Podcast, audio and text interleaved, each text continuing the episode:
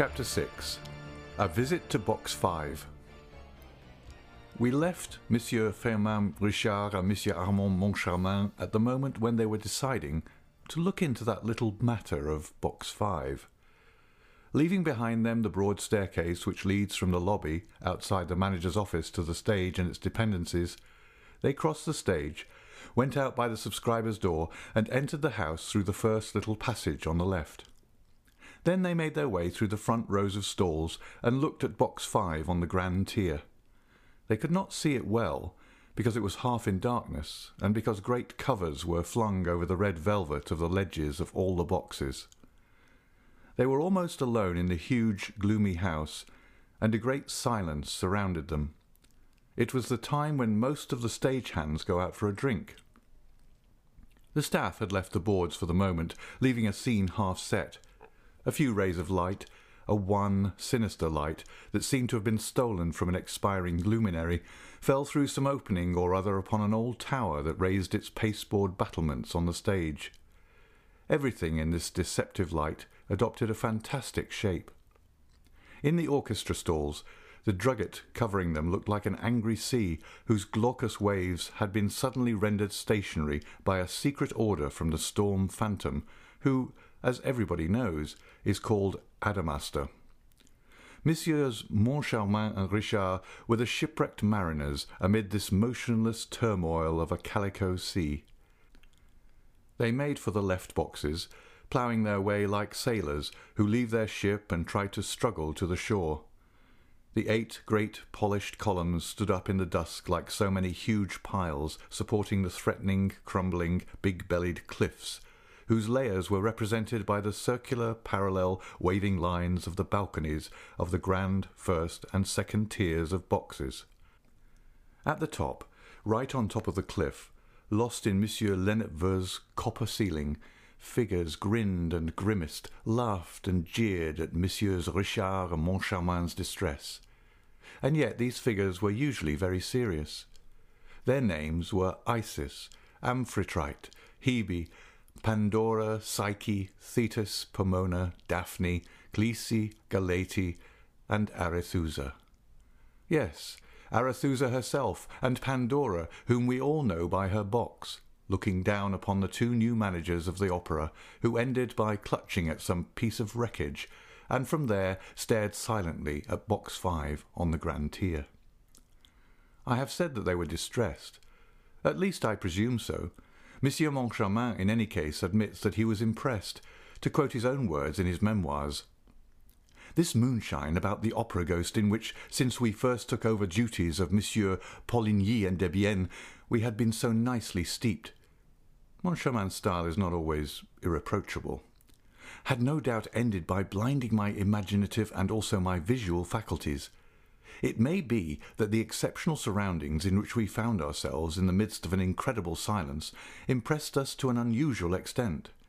It may be that we were the sport of a kind of hallucination brought about by the semi darkness of the theatre and the partial gloom that filled box five.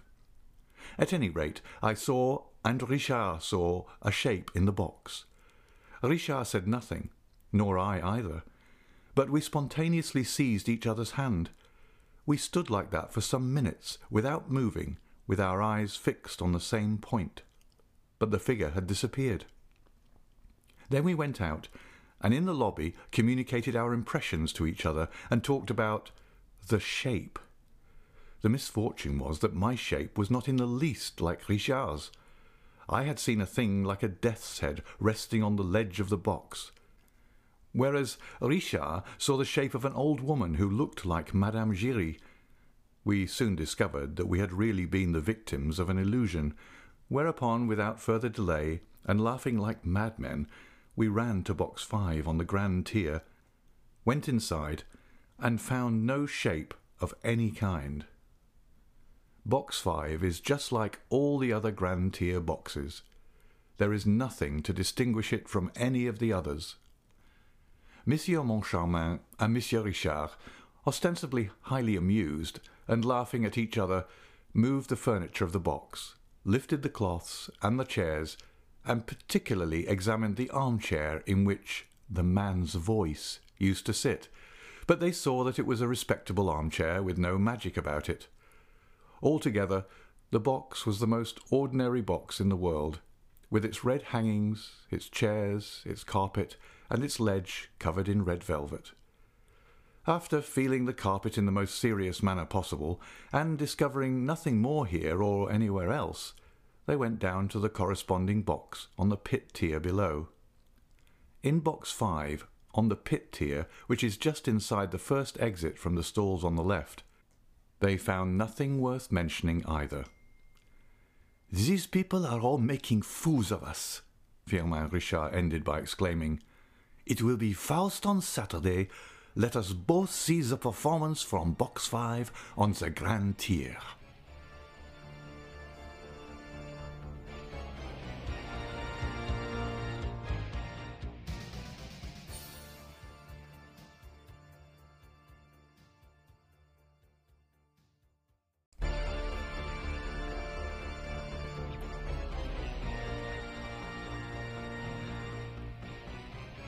Chapter 7 Faust and What Followed.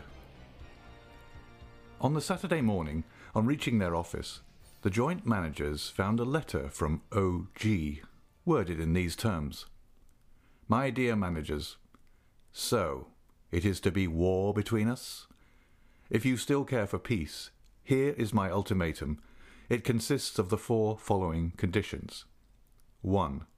You must give me back my private box and I wish it to be at my free disposal from henceforward. 2. The part of Margarita shall be sung this evening by Christine Daae. Never mind about Carlotta. She will be ill.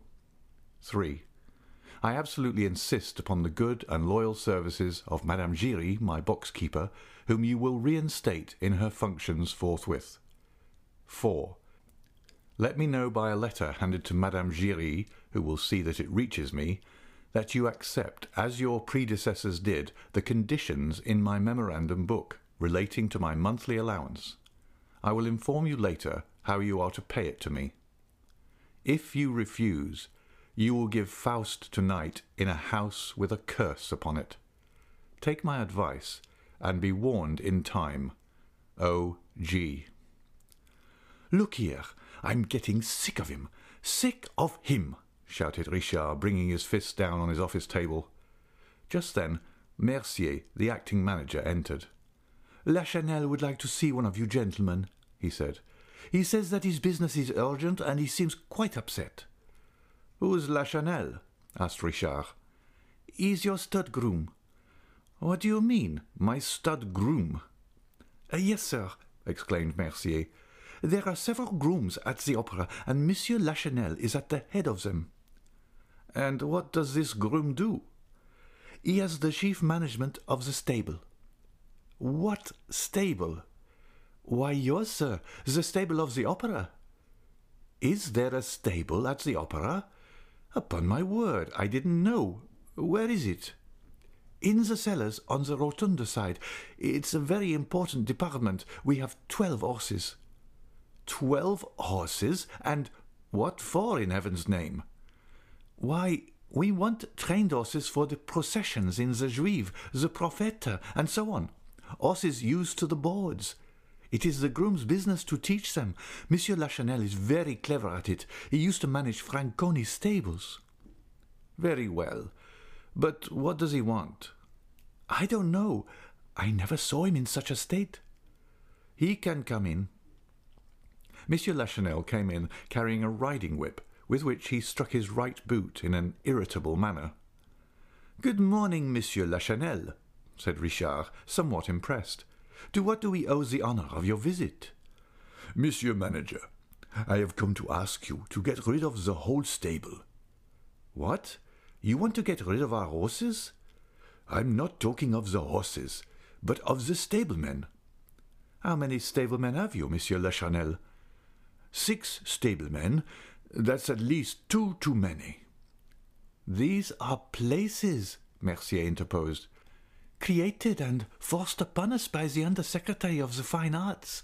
They are filled by protégés of the government, and if I may venture to. I don't care a hang for the government. roared Richard. We don't need more than four stablemen for twelve horses. Eleven, said the head riding master, correcting him. Twelve, repeated Richard. Eleven, repeated Lachenel. Oh, the acting manager told me that you had twelve horses.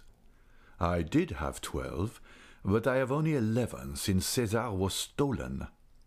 And Monsieur Lachenel gave himself a great smack on the boot with his whip. Has César been stolen? cried the acting manager. César, the white horse in the Profeta? There are not two Césars, said the study groom dryly. I was ten years at Franconi's, and I have seen plenty of horses in my time. Well, there are not two Césars. And he's been stolen. How? I don't know. Nobody knows. That's why I've come to ask you to sack the whole stable. What do your stablemen say? All sorts of nonsense. Some of them accuse the supers. Others pretend that it's the acting manager's doorkeeper. My doorkeeper? I'll answer for him as I would for myself, protested Mercier. But after all, Monsieur Lachenel, cried Richard, you must have some idea. Yes, I have, Monsieur Lachenel declared. I have an idea, and I'll tell you what it is. There's no doubt about it in my mind. He walked up to the two managers and whispered, It's the ghost who did the trick. Richard gave a jump. What? You too? You too? How do you mean, I too? Isn't it natural after what I saw? What did you see? I saw as clearly as I now see you a black shadow riding a white horse that was as like César as two peas. And did you run after them? I did, and I shouted, but they were too fast for me, and disappeared in the darkness of the underground gallery. Monsieur Richard rose. That will do, Monsieur Lachenel. You can go. We will lodge a complaint against the ghost. And sack my stable? Oh, of course. Good morning. Monsieur Lachenel bowed and withdrew. Richard foamed at the mouth. Settle that idiot's count at once, please. He is a friend of the government representatives, Mercier ventured to say. And he takes his vermouth at Tortoni's with Lagrene, Scholl, and Pertuiset, the lion hunter, added Moncharmin. We shall have the old press against us. He'll tell the story of the ghost, and everybody will be laughing at our expense. We may as well be dead as ridiculous. All right. Say no more about it. At the moment the door opened, it must have been deserted by its usual Cerberus, for Madame Giry entered without ceremony, holding a letter in her hand, and said hurriedly, I beg your pardon. Excuse me, gentlemen, but I had a letter this morning from the opera ghost. He told me to come to you, that you had something to. She did not complete the sentence. She saw Firmin Richard's face, and it was a terrible sight. He seemed ready to burst. He said nothing. He could not speak. But suddenly he acted.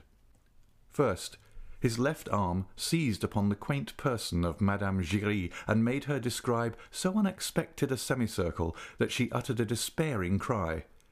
Next, his right foot imprinted its sole on the black taffeta of a skirt which certainly had never before undergone a similar outrage in a similar place.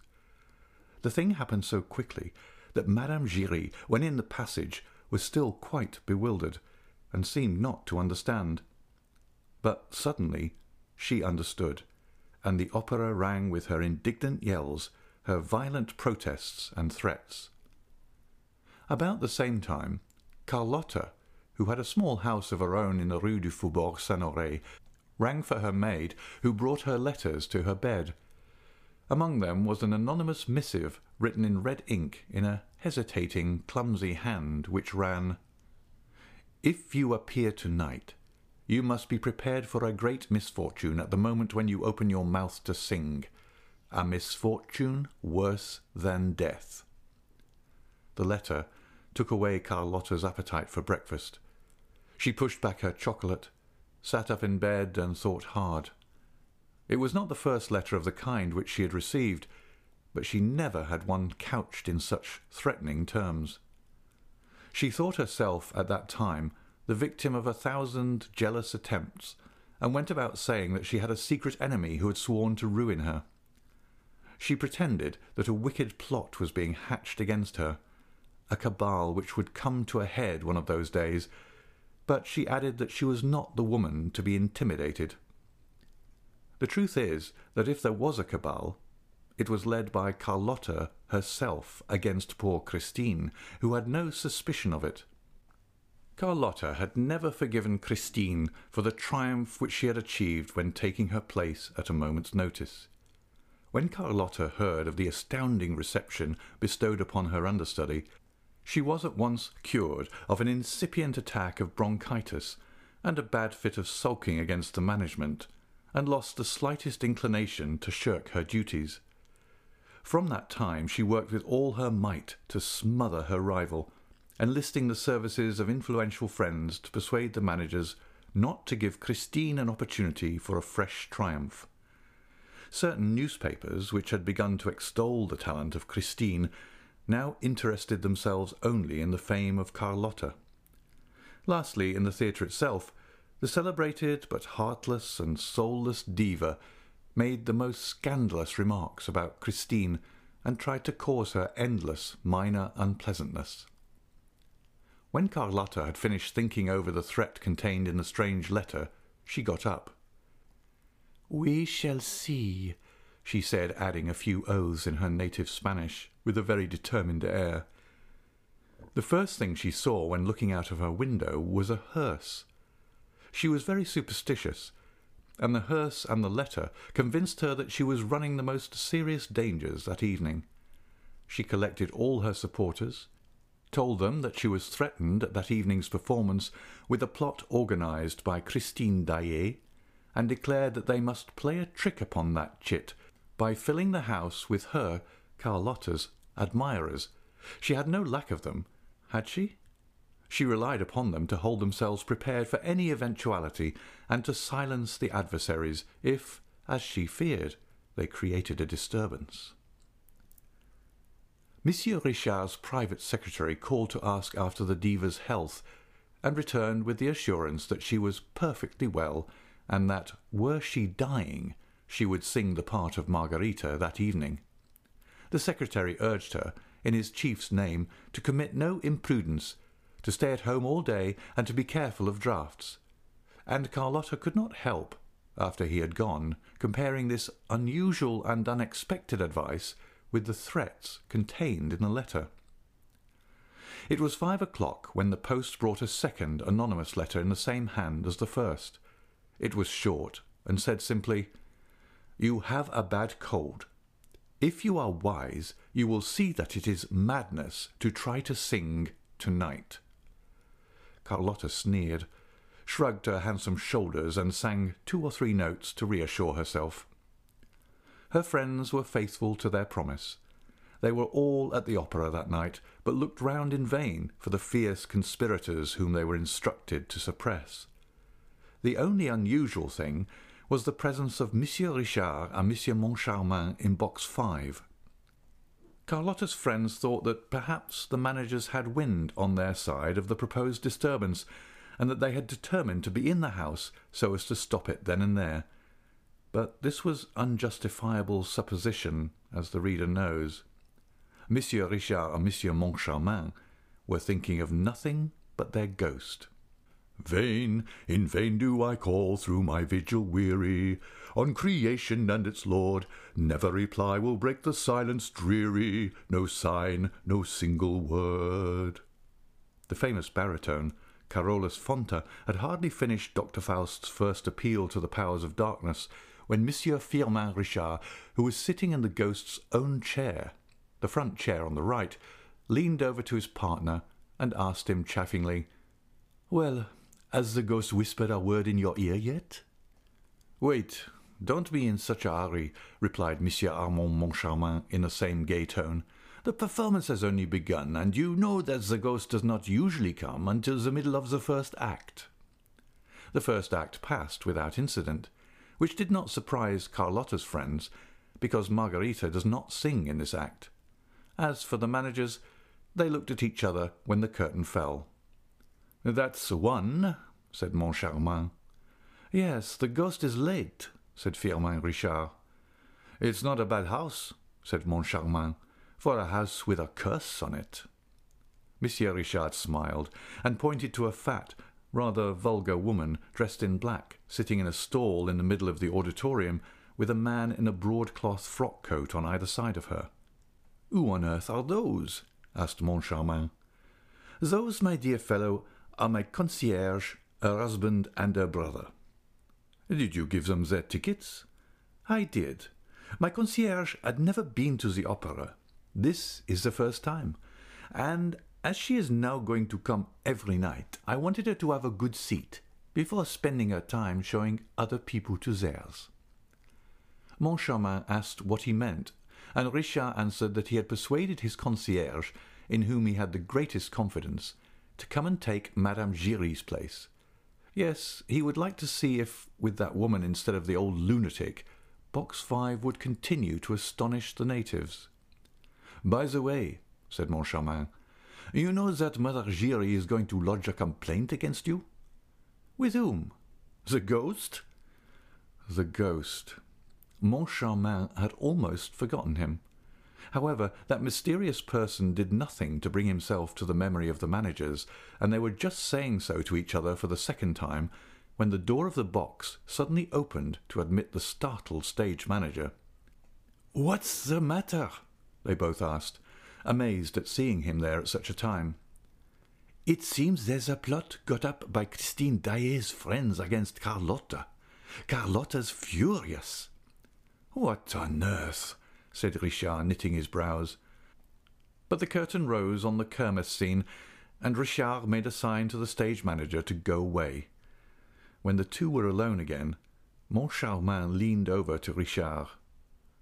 Then Daae has friends? he asked. Yes, she has.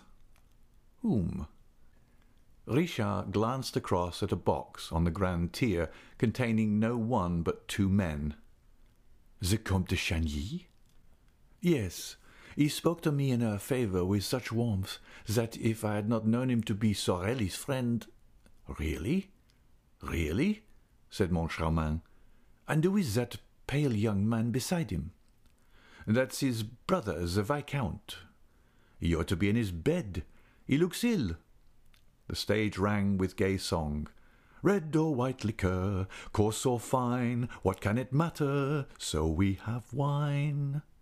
Students, citizens, soldiers, girls, and matrons whirled light-heartedly before the inn with the figure of Bacchus for a sign. Siebel made her entrance. Christine Daae looked charming in her boy's clothes, and Carlotta's partisans expected to hear her greeted with an ovation which would have enlightened them as to the intentions of her friends. But nothing happened. On the other hand, when Margarita crossed the stage and sang the only two lines allotted her in this second act, No, my lord, not a lady am I, nor yet a beauty, and do not need an arm to help me on my way. Carlotta was received with enthusiastic applause, it was so unexpected and so uncalled for that those who knew nothing about the rumours looked at one another and asked what was happening. And this act also was finished without incident. Then everybody said, Of course, it will be during the next act. Some, who seemed to be better informed than the rest, declared that the row would begin with the ballad of the King of Thule and rushed to the subscribers' entrance to warn Carlotta. The managers left the box during the entr'acte to find out more about the cabal of which the stage manager had spoken, but they soon returned to their seats, shrugging their shoulders and treating the whole affair as silly. The first thing they saw on entering the box was a box of English sweets on the little shelf of the ledge. Who had put it there? They asked the box keepers, but none of them knew. Then they went back to the shelf and next to the box of sweets found an opera glass. They looked at each other. They had no inclination to laugh. All that Madame Giry had told them returned to their memory, and then And then they seemed to feel a curious sort of draught around them. They sat down in silence. The scene represented Margarita's garden. Gentle flowers in the dew, be message from me. As she sang these first two lines with her bunch of roses and lilacs in her hand, Christine, raising her head, saw the Vicomte de Chagny in his box, and from that moment her voice seemed less sure, less crystal clear than usual. Something seemed to deaden and dull her singing. What a queer girl she is, said one of Carlotta's friends in the stalls, almost aloud. The other day she was divine, and tonight she's simply bleating. She has no experience, no training. Gentle flowers lie there, and tell her from me. The Viscount put his head under his hands and wept. The Count, behind him, viciously gnawed his moustache, shrugged his shoulders, and frowned. For him, usually so cold and correct, to betray his inner feelings like that by outward signs, the Count must be very angry. He was. He had seen his brother return from a rapid and mysterious journey in an alarming state of health. The explanation that followed was unsatisfactory, and the Count asked Christine Daae for an appointment. She had the audacity to reply that she could not see either him or his brother. Would she put deign to hear me, and with one smile to cheer me? The little baggage, growled the Count, and he wondered what she wanted what she was hoping for. She was a virtuous girl. She was said to have no friend, no protector of any sort. That angel from the north must be very artful. Raoul, behind the curtain of his hands that veiled his boyish tears, thought only of the letter which he received on his return to Paris, where Christine, fleeing from Perros like a thief in the night, had arrived before him. My dear little playfellow, you must have the courage not to see me again, not to speak of me again. If you love me just a little, do this for me, for me who will never forget you, my dear Raoul. My life depends upon it. Your life depends upon it. Your little Christine. Thunders of applause. Carlotta made her entrance. I wish I could but know who was he that addressed me, if he was noble, or at least what his name is. When Margarita had finished singing the ballad of the King of Thule, she was loudly cheered, and again when she came to the end of the jewel song. Ah, the joy of past compare, these jewels bright to wear. Henceforth, certain of herself, certain of her friends in the house, certain of her voice and her success, fearing nothing, Carlotta flung herself into her part without restraint of modesty. She was no longer Margarita. She was Carmen. She was applauded all the more, and her debut with Faust seemed about to bring her a new success, when suddenly a terrible thing happened. Faust had knelt on one knee. Let me gaze on the form below me, while from yonder eye the blue. Look how the star of eve, bright and tender, lingers o'er me to love thy beauty too. And Margarita replied, Oh, how strange like a spell does the evening bind me, and a deep languid charm I feel without alarm, with its melody enwind me, and all my heart subdue. At that moment, at that identical moment, the terrible thing happened. Carlotta croaked like a toad. Quack! There was consternation on Carlotta's face and consternation on the faces of all the audience. The two managers in their box could not suppress an exclamation of horror. Everyone felt that the thing was not natural, and there was witchcraft behind it. That toad smelt of brimstone. Poor, wretched, despairing, crushed Carlotta. The uproar in the house was indescribable. If the thing had happened to anyone but Carlotta, she would have been hooted. But everybody knew how perfect an instrument her voice was, and there was no display of anger, but only of horror and dismay. The sort of dismay which men would have felt if they had witnessed the catastrophe that broke the arms of the Venus de Milo. And even then they would have seen, and understood.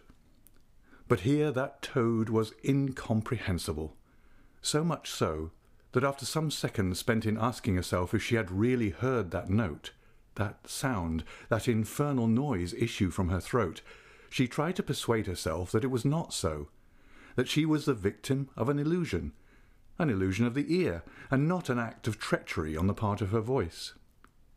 Meanwhile, in box five, Moncharmin and Richard had turned very pale.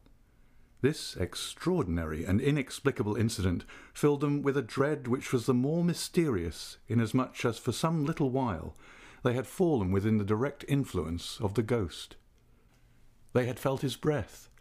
Moncharmin's hair stood on end. Richard wiped the perspiration from his forehead.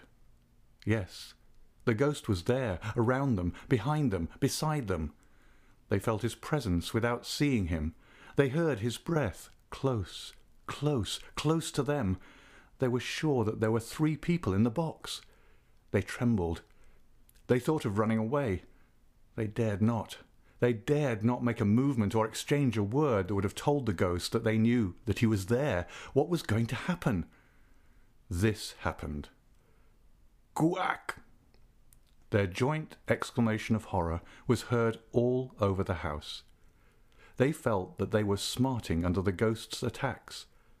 Leaning over the ledge of their box, they stared at Carlotta as though they did not recognize her. That infernal girl must have given the signal for some catastrophe. Ah, they were waiting for the catastrophe. The ghost had told them it would come. The house had a curse upon it. The two managers gasped and panted under the weight of the catastrophe. Richard's stifled voice was heard calling to Carlotta. Well, go on. No, Carlotta did not go on. Bravely, heroically, she started afresh on the fatal line at the end of which the toad had appeared. An awful silence succeeded the uproar. Carlotta's voice alone once more filled the resounding house. I feel without alarm. The audience also felt, but not without alarm. I feel without alarm. I feel without alarm. Quack! With its melody enwind me, quack! And all my heart sub quack! The toad had also started afresh. The house broke into a wild tumult. The two managers collapsed in their chairs and dared not even turn round. They had not the strength. The ghost was chuckling behind their backs. And at last they distinctly heard his voice in their right ears.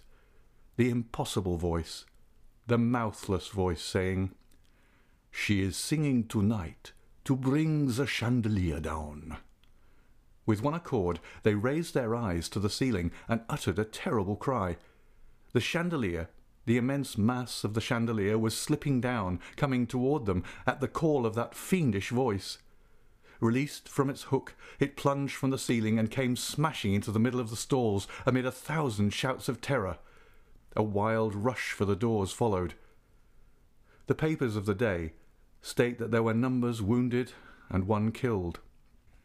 The chandelier had crashed down upon the head of the wretched woman who had come to the opera for the first time in her life the one whom Monsieur Richard had appointed to succeed Madame Giry, the ghost's box-keeper, in her functions. She died on the spot, and the next morning a newspaper appeared with this heading Two hundred kilos on the head of a concierge. That was her sole epitaph.